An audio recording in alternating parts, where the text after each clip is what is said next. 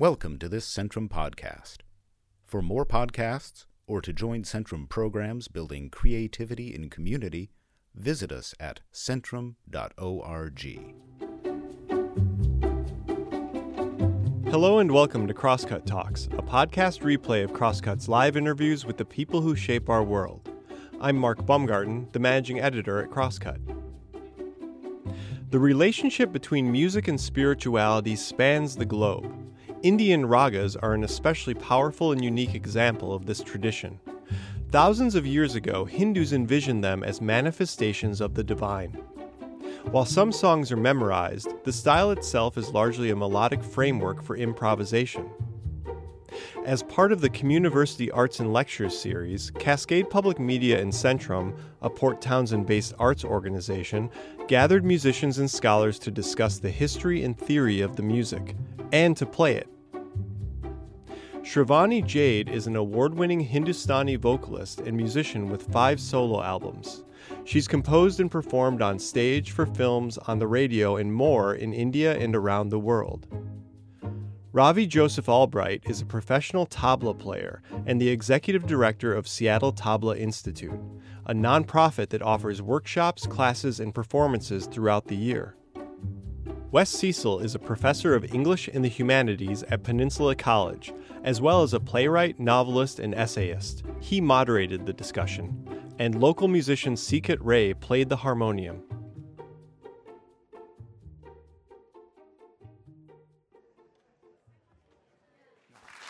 Thanks, man.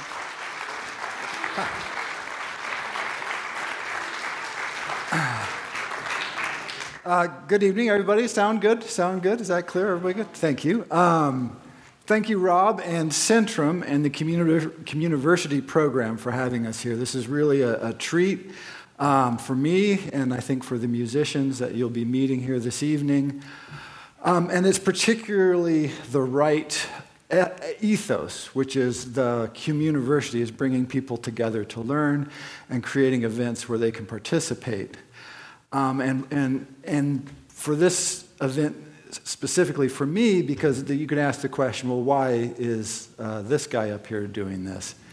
And the answer is Ustad Ali Akbar Khan. And so many years ago when I was an undergraduate at Fresno State, actually, I began my educational career as a music composition major because it seemed to me that there's nothing better in the world than music. And through the magic of higher education, after doing that for about 6 or 9 months, I discovered I was beginning to hate music. In retrospect, I realized some of the problems the program was having, and now I did not fit that well in it, and many other people were struggling as well. And so I ended up dropping out of the music program and decided I would pursue other interests. But about a year later, and I never understood why, someone said, hey, there's this concert of Indian classical music you might want to go and listen to, and it's free, and it's right over like across the quad from where I was standing on campus. And at this point, you have to remember, there's no internet, there's no Pandora or anything like this, so if it wasn't on popular radio, and if it wasn't at your local record store, essentially you didn't have access to it. And so I had never, you heard a little Ravi Shankar and the Beatles records, or what, but that's just a tone, that's not the music itself. And so I don't know why, but I said, okay, I'll go. Why not? So I go in a room, tiny room, maybe smaller than this stage, and there's Ustad Ali Akbar Khan, who's, just unbelievably great musician. And I sat down, and I had no idea what to expect, and he welcomed us very graciously and said, thank you very much for coming, which I will repeat to you, thank you very much for coming, and helping me repay my debt to him. Because for the next hour or hour and 15 minutes, I don't think I breathed. I don't think I took a breath.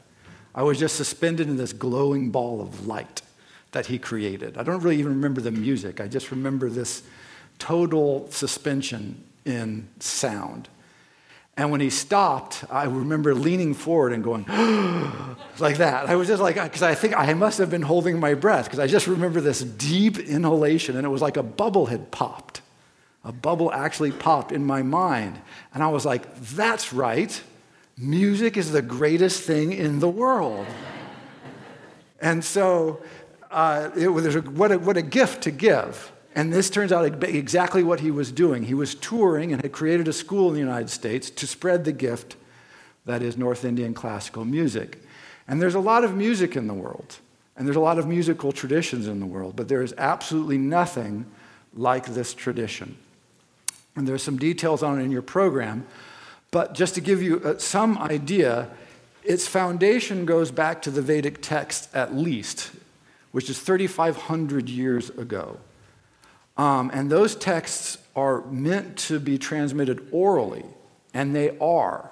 The Vedic chanting and recitations are the oldest continuous living oral tradition in the world. They're still today as they were 3,500 years ago.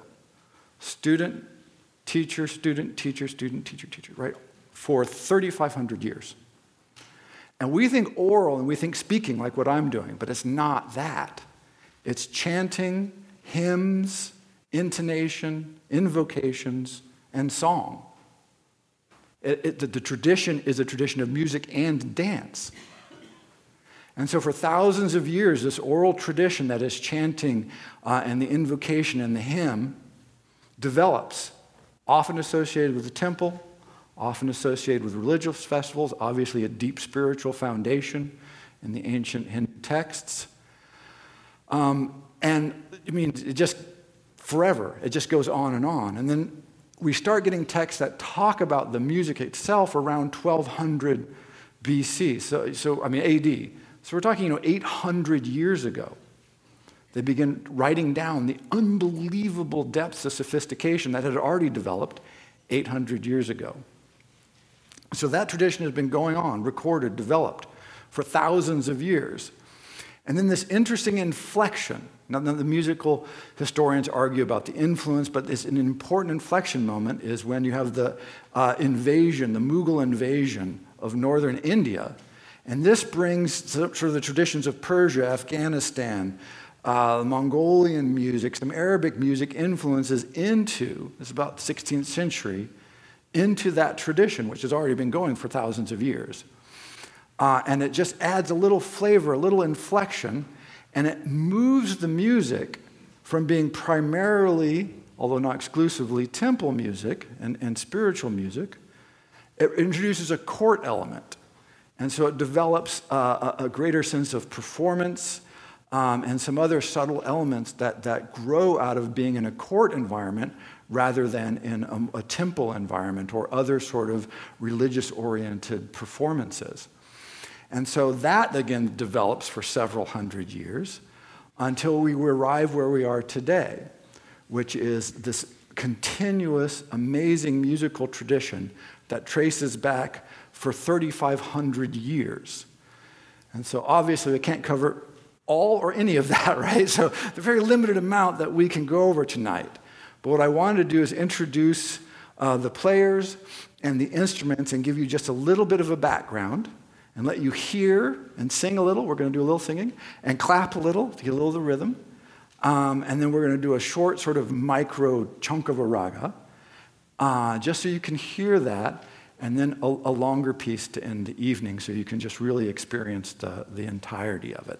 So it's going to be a little journey through the music, which is also a journey through time because the tablas go back thousands of years, the rhythmic elements, the tanpura, the harmonium is the new kid on the block. We'll talk about that. So what we want to start with is the tanpura. And Shrivani, if you would come out, Shrivani. This is Shrivani.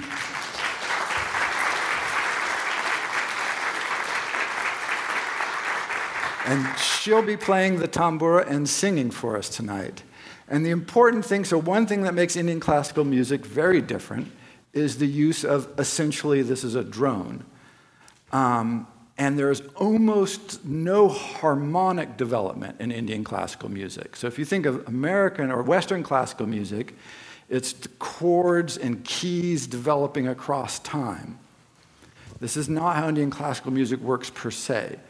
Much of the harmonics are carried by this amazing instrument, which is very different. And what it does is it creates sort of an oral vessel that contains everything else that you hear. But in practice, it sort of disappears, but it's always there. It's like this invisible force that keeps everything sort of in a space. It creates this environment where the music can happen. So, Shrivani, can you describe the strings, how it's tuned? Sure, let's do that while I tune.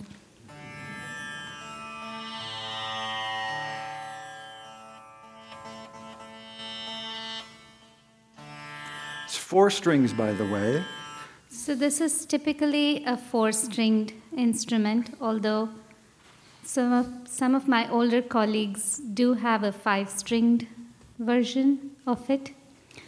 But this is basically the fundamental tonic.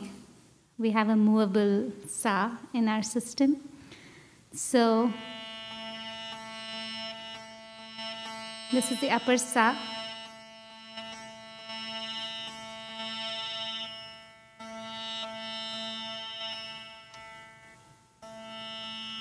These two strings are cut from the same gauge, the same wire, in fact. So if we replace one, we replace the twin. They have the exact same timbre. And this first string is usually the perfect fifth.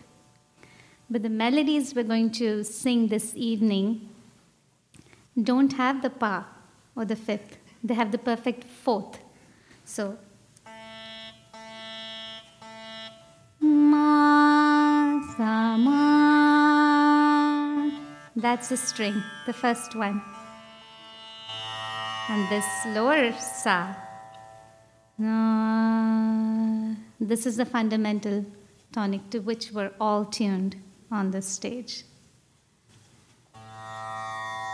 And then as she plucks them, over and over again, they start setting up the harmonic environment, and then you also begin to hear the subharmonics. So notes that aren't actually being plucked become audible briefly as the strings move in and out of sympathy with each other. And so more notes than she plucks are actually felt. I don't know if you hear them, but you feel them when you listen.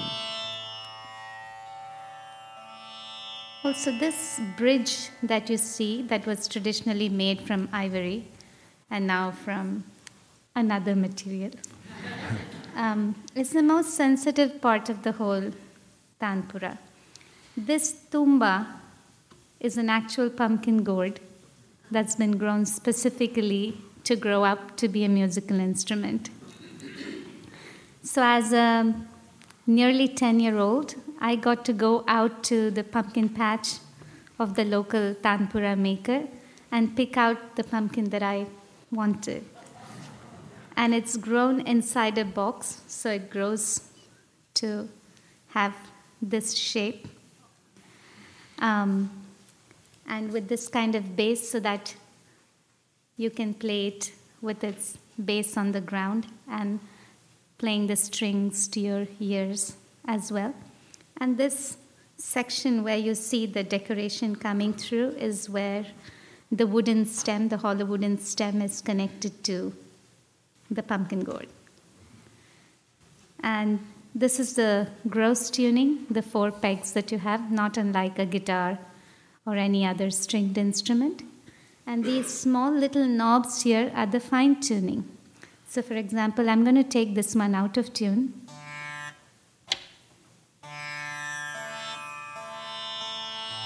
So this is a little flat. The perfect fourth is now a little flat. I can push it further. Can you hear that go sharper? And now it's still out of tune because it's sharper. So that is the fine-tuning aspect of the instrument. Then the strings. You've got the little buzz strings. So talking of buzz, this is called the jeev or the life. It's a simple cotton thread that makes a huge difference to the soundscape that emerges from this instrument. Let me show you on the last, the brass string. This is how it sounds without Did you hear that point? Let me do that again. That point where it starts talking to the other strings and harmonizes. So each musician has a particular preference of how much of that circle of sound they want, and what is that kind of sound envelope that is a personal choice. So that is the tanpura. Are you happy with the tuning? Not yet. Not yet, okay. But I'll work on it. You tune and I'll bring out Ravi. So the next element is the rhythm. It's Ravi.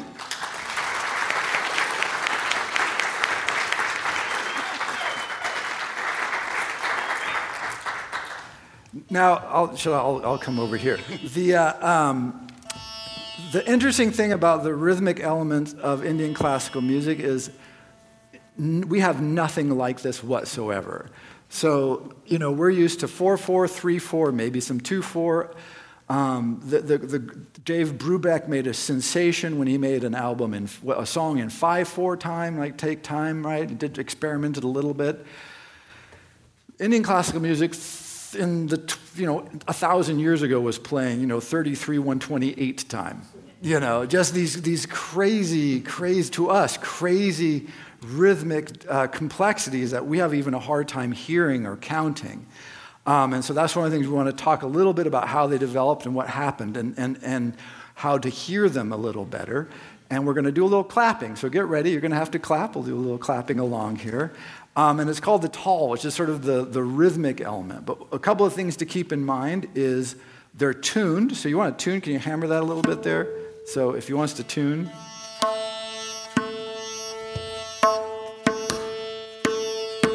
It's already in tune to a large degree. Yeah, but they hammer. It's always amazing to me because they whack their drums with these hammers, which sort of is disturbing. It's like, hey, they're hitting their instrument with a hammer, But the other element is often the tempo. So a lot of our music is, 86, 92, 100, 120 even, very high, fast tempo.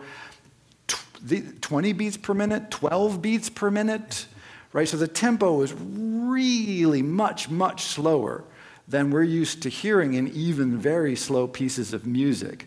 And so, right, let's hear a little bit of this here. To give an example of how slow 12 beats per minute would be something like this. And then we would wait for a while, and then the next one comes, like that. And so we have a lot of 12-beat rhythmic cycles, so it'll take an entire minute to get through one cycle. That's the fourth beat. Anyway, I won't go on too long with that, but just to show how slow the tempo is. And the small drum is actually the tabla, so that's it's a tuned drum, a closed instrument, a closed drum, and so this one is made of copper and nickel plating, also closed. And so, can I show them some of the strokes? Yeah, show them the strokes. So we also, it's an oral tradition, as he was saying before.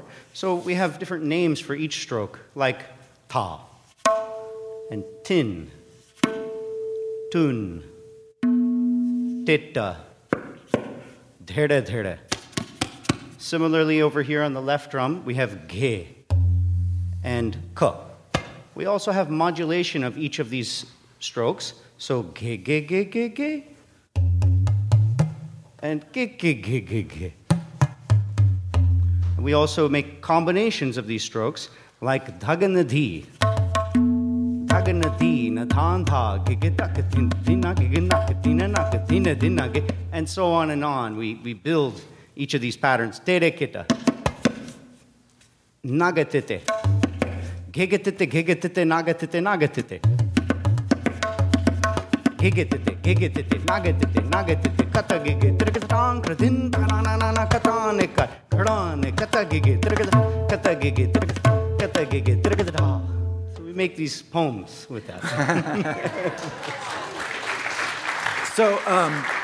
So why don't we do just a little clapping for him, just a real simple rhythm. So show him the basics. So we will be playing in a short piece in a little bit here, and that tala is known as adha, or also known as teentaal. That's a lot of information, but it's we demonstrate that through through hand gestures, clapping, tali, hand clapping.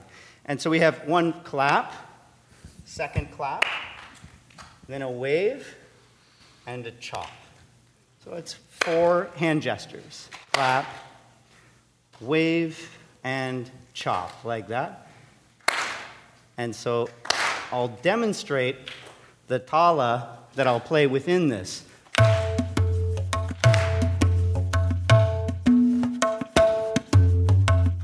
din, da, 5, 9, 13. 1, 9. And we play in this. Yeah.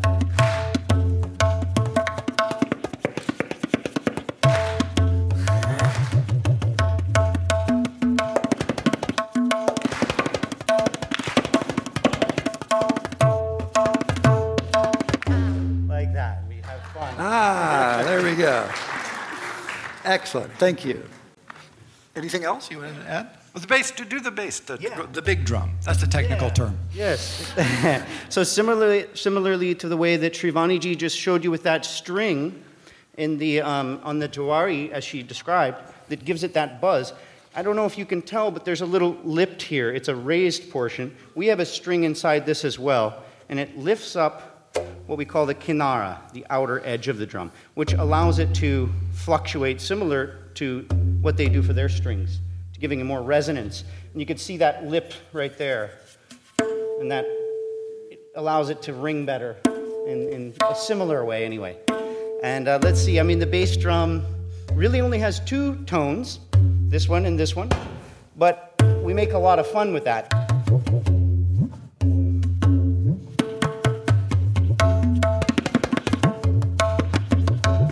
So we can make like if I was to say these bowls, it's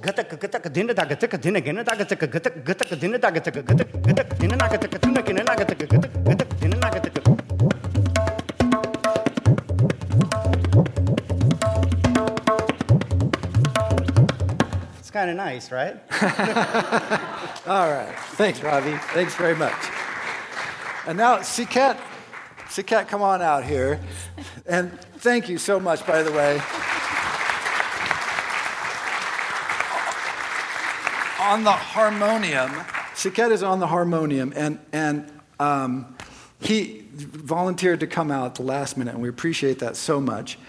And I should mention, the harmonium is wrong in every way.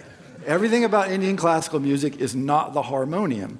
It's a late introduction, 19th century, and it's so controversial, or was so controversial, that in the 1930s, it was banned on Indian radio. You could not use the harmonium because they felt like it was such a violation of the principles of Indian classical music. However, it's so popular that they basically had to relent, but it took them 30 years. It was in like 1970 where they said, okay, you can actually use the harmonium. But in practice and in live performances, no one ever stopped because it's just people love the sound of this instrument. And it just adds something different because, as I mentioned, the origins of Indian classical music is entirely in the voice. And the voice has an infinite range of possible tones. But a harmonium is tuned, it's a Western-based instrument on the 12-tone scale. It, in theory, can't do that, but they cheat a little bit, right? And they're able to do things that you can't do, generally speaking. So here we go. So let's play a few notes there for us.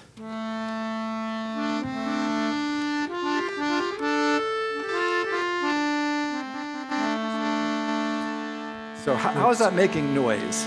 Huh? So how is that working? Yeah. So this is basically what is called a reed organ or something like that. So we this is called the bellow, and when we pump it, air goes in. So and that air kind of flowing through from that side and through this. We can also actually open it if you. Sure. Let's open it.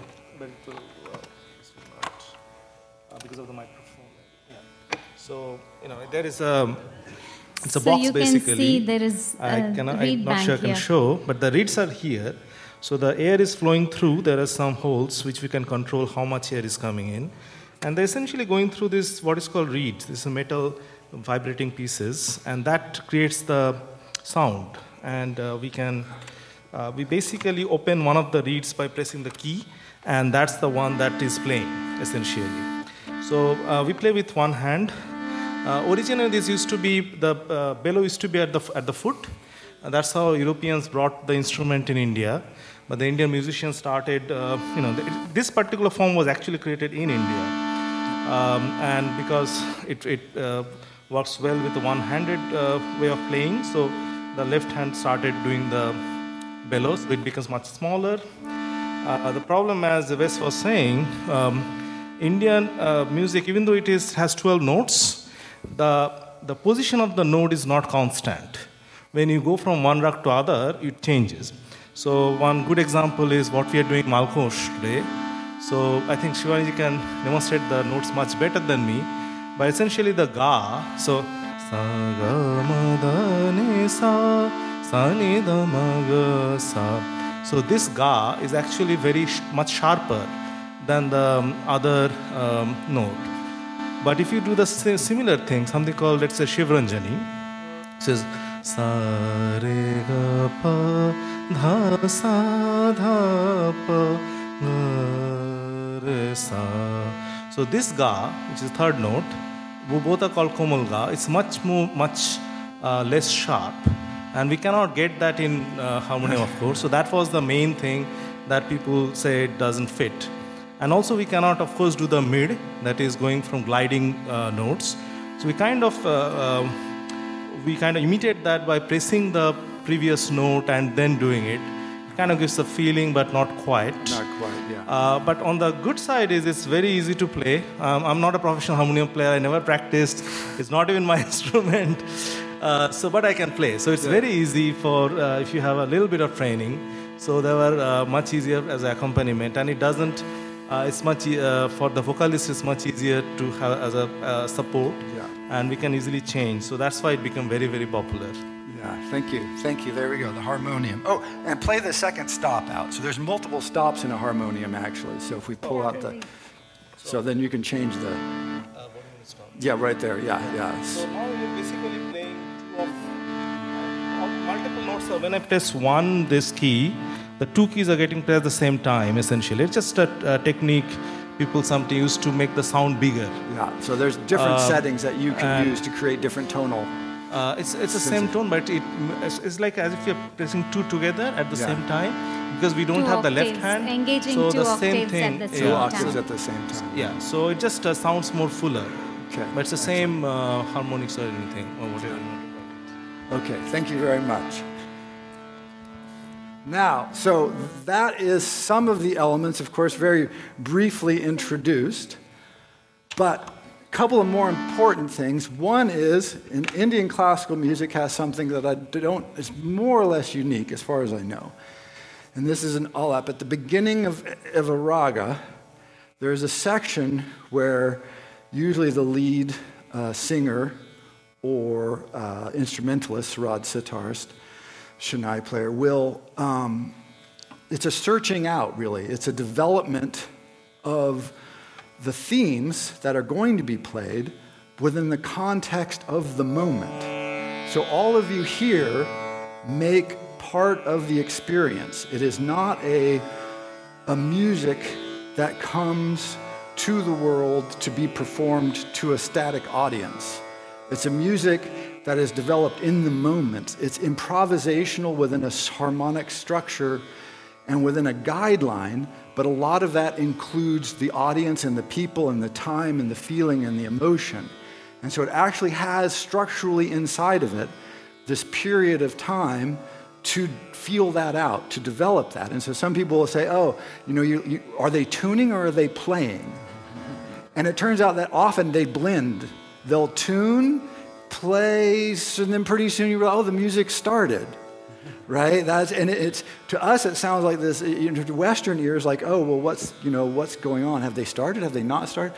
And it's this moment that is given over to become the moment, for everybody to share the music, the place, the time, the singular event, so that no performance, they really don't know what's going to happen.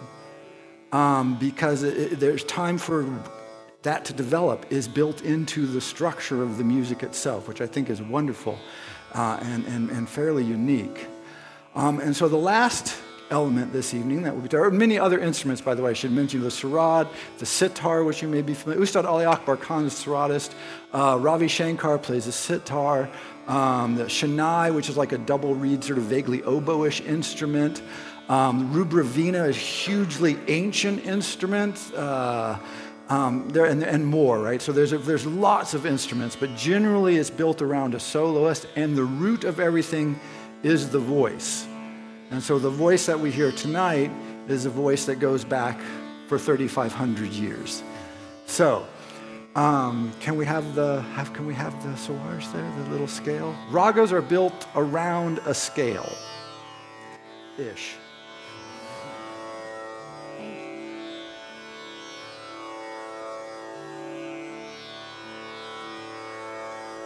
So we'll take a simple scale that you will sing with me. Help me sing, help me get started.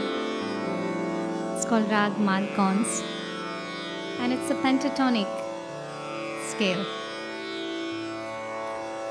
There's much more to a raga than a scale, but a scale is a good starting point. It goes like this. Sa, ga,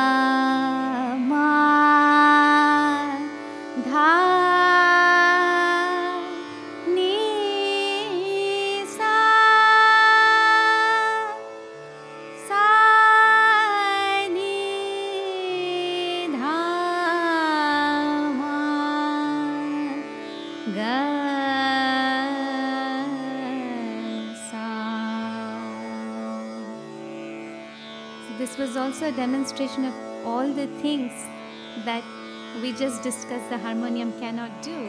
But he did approximate to a fine degree and play along. So let's sing together. One note after my one note. Easy. Sa, ga, ma, dha,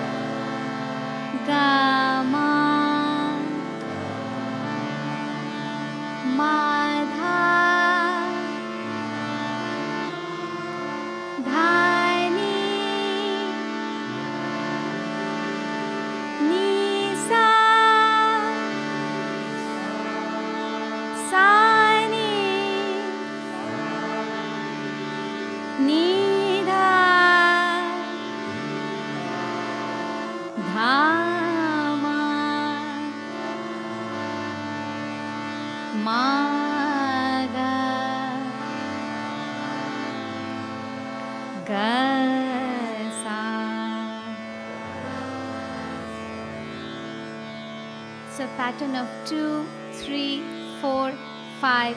These are the building blocks of getting your muscle memory down to the particular scale, so that when you want to create music, improvise, which is about 95% of a performance. Only 5% is prefixed in terms of the composition. So we have these things at our disposal, so you can sing,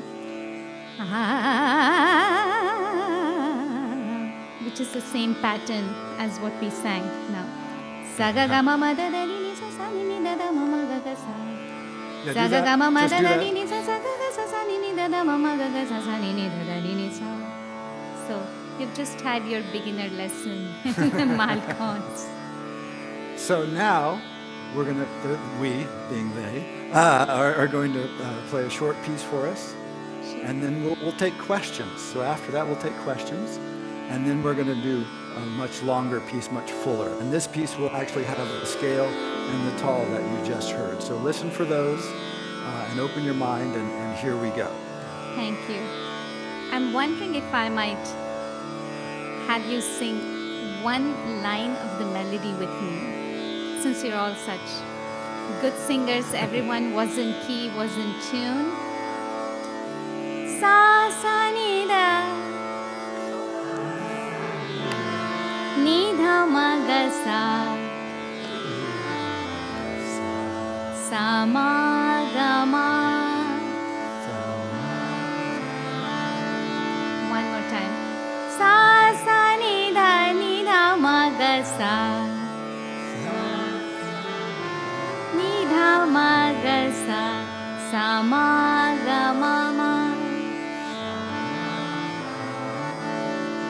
Sa sa ni da ma ga sa, sa sa ni da ma ga sa, sa ma ga ma ma. Now bank that in your heart, because we listen with the heart, and see how that single line as a theme is developed in a genre called tarana, which is a sub-genre that's come to us heavily influenced by the Persian tarannum, tarana, song form. It's filled with phrases that in today's spoken language might mean nothing, gibberish. But each phrase in it is an invitation of some sort for the divine to come into you as you sing. So in Sufi music, some of you may know, the divine and devotee union is mirrored in the man-woman union. So it's the same, it's wanting to be inhabited by the divine. That form is called tarana, and we're going to sing a tarana that is, at least, as far as I know, 200 years old, probably older.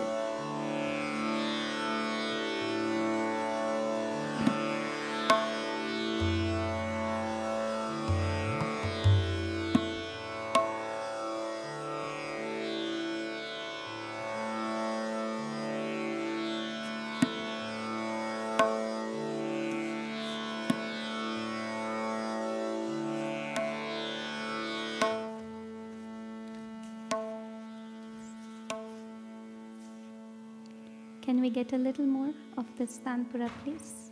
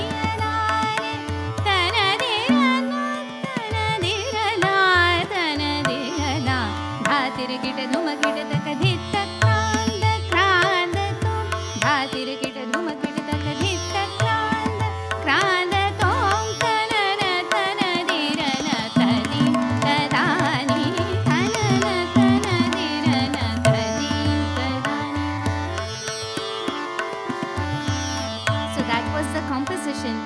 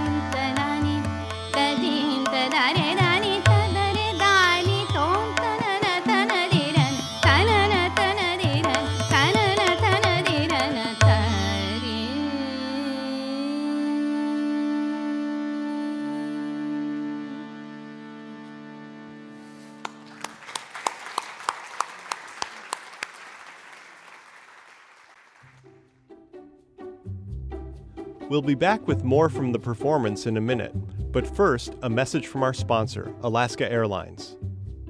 Alaska flies to over 115 destinations worldwide, with an average of 1,200 daily flights across the United States, Mexico, Canada, and Costa Rica. Every Alaska flight has high-speed Wi-Fi, free chat, free movies, a rotating seasonal menu, and the highest-rated customer experience of any North American airline.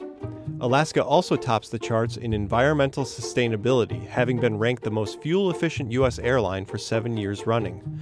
It's the highest-rated U.S. airline on the Dow Jones Sustainability Index, and it helps passengers offset the carbon impact of every trip they take. Learn more and book your next trip at alaskaair.com.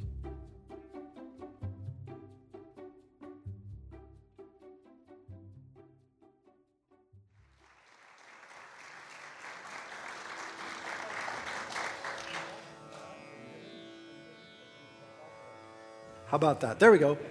So quick questions. Anybody have quick questions there? Anybody about this? I can't see out there. Oh, here we go. Actually, I'll just come around here. This will be easier. I'll go out. I'll come out. No, that's fine. That would be fine.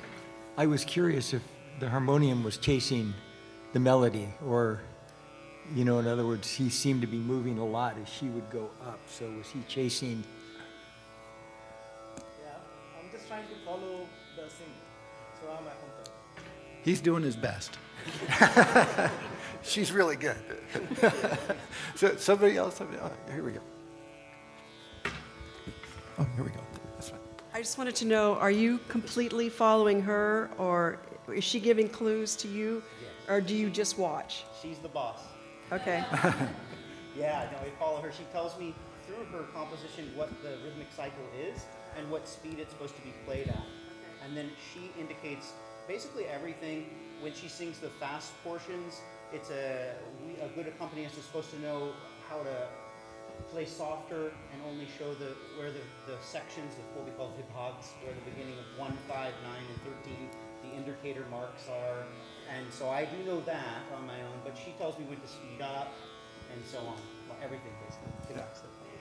So I'd like to augment that response a little bit from the vocalist standpoint.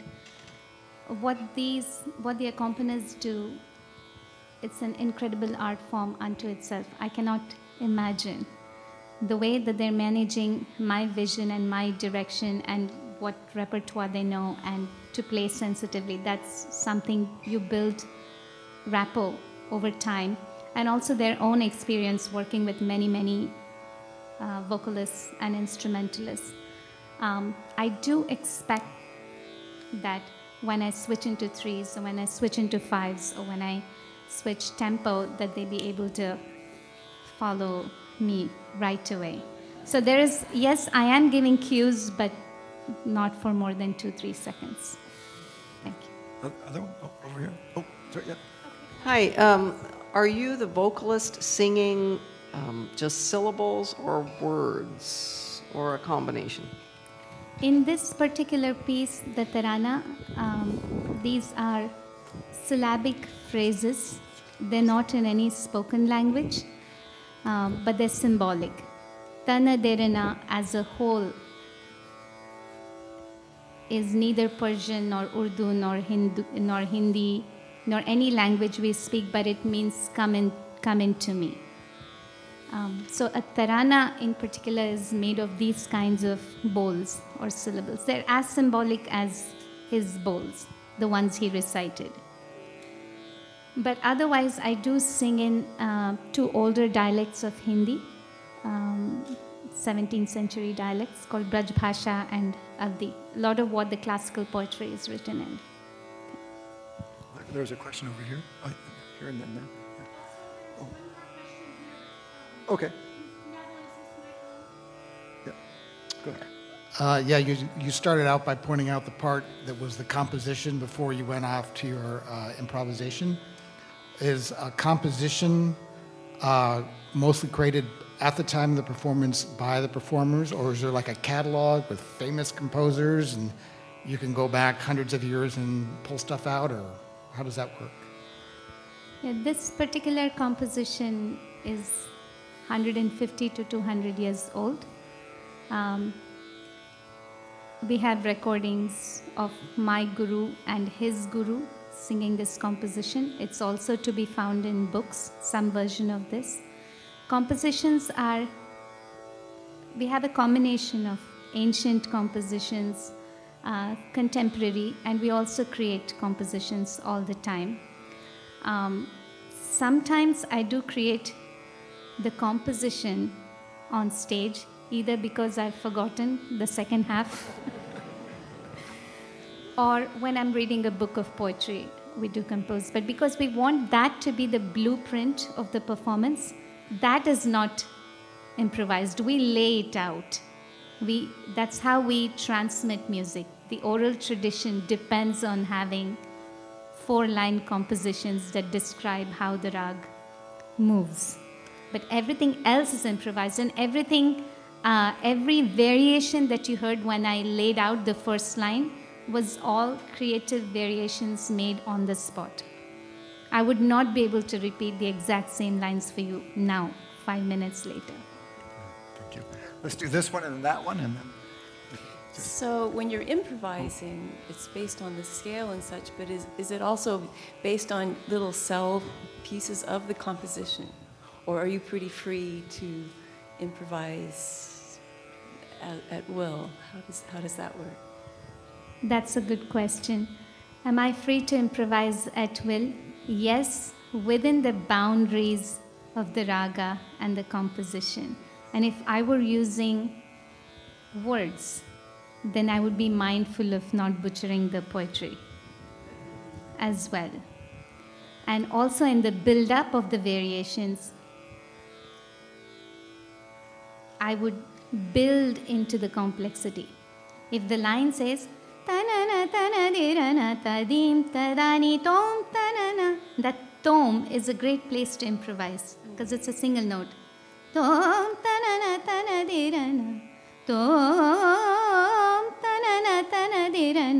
So this is true of every improvisation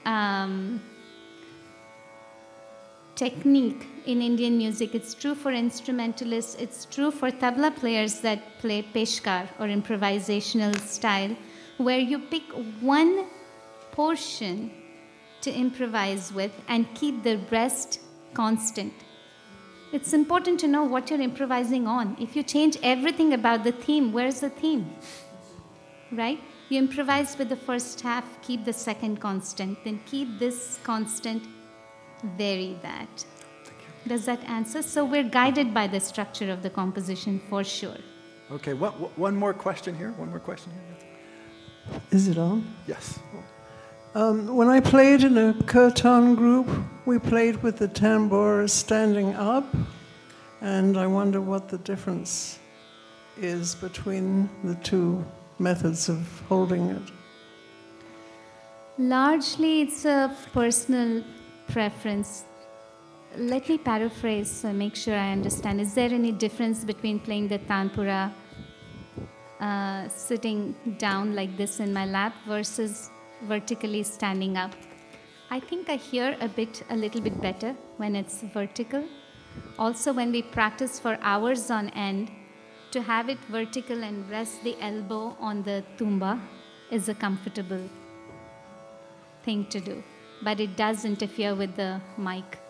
The vocal mic picks up too much of the tanpura when we have it standing up. All right, so now they're going to, what's the piece? You have about 30 minutes, by the way, 30 minutes. So what piece do you want to do?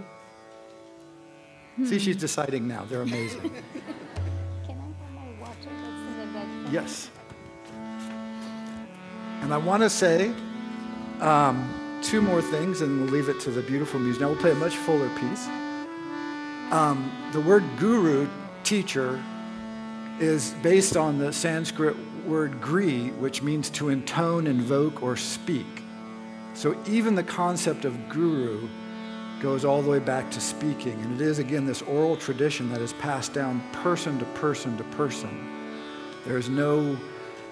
a school, if you study with a school guru, it means that it's a person that you're with, and that's the kind of music they play. And so this goes all the way back. And finally, and most importantly, forget everything I've said, and just for the moment, suspend everything they've said, because you don't want to understand. It's not music for understanding. It's music for feeling and experiencing. So just throw all that out. Don't worry about anything. Open your heart, and everything good will happen. So that is really the key. Just forget and love. Thank you.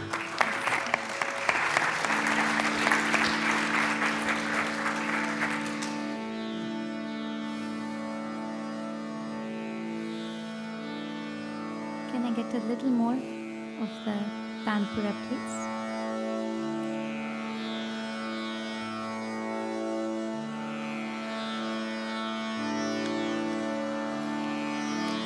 A little more of the voice.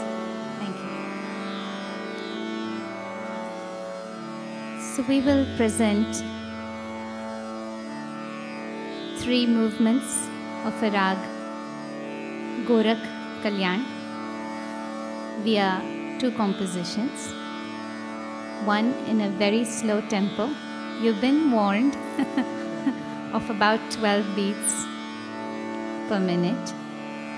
There'll be a small invocation of the rag without rhythm before that, called the alap. And then I will lay out the composition in teentaal, cycle of 12 beats, very slow. Build that up to a kind of a medium tempo place, you'll know. And then take up another short composition in teentaal. The theme, if you like to kind of play along with the color, we call the ras, the mood of the composition. Talks about the homecoming of a beloved. That today is a blessed day, my beloved is home. And here's how we're celebrating. Because in that person's absence, I had become Jogan. Jogan is a person who is a recluse, a person who's given up everything in life. So these stark contrast between the two compositions. Rag Gorakh Kalyan.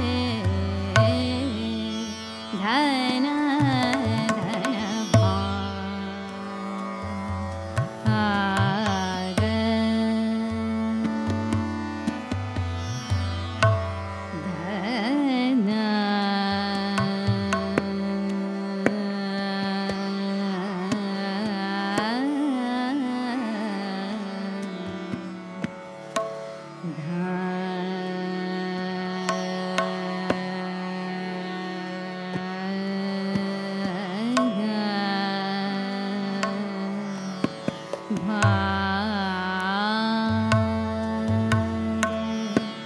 जागे हो धन भाए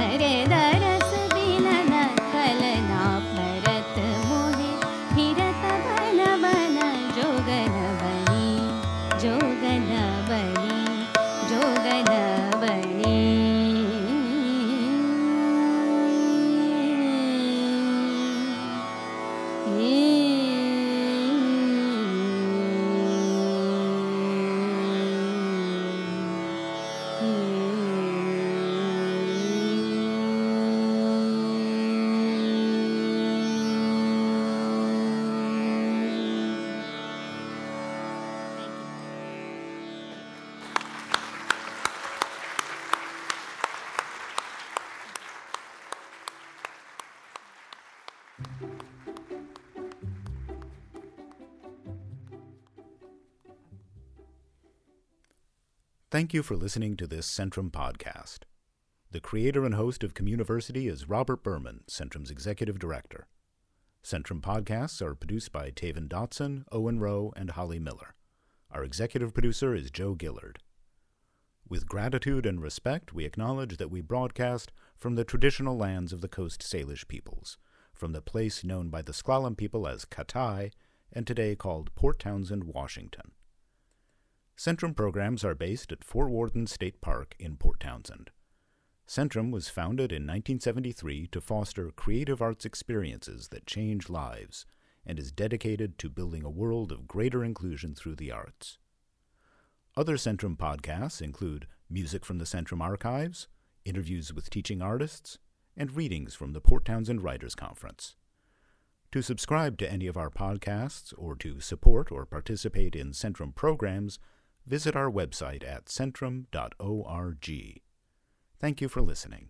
This podcast is copyright 2020 Centrum Foundation.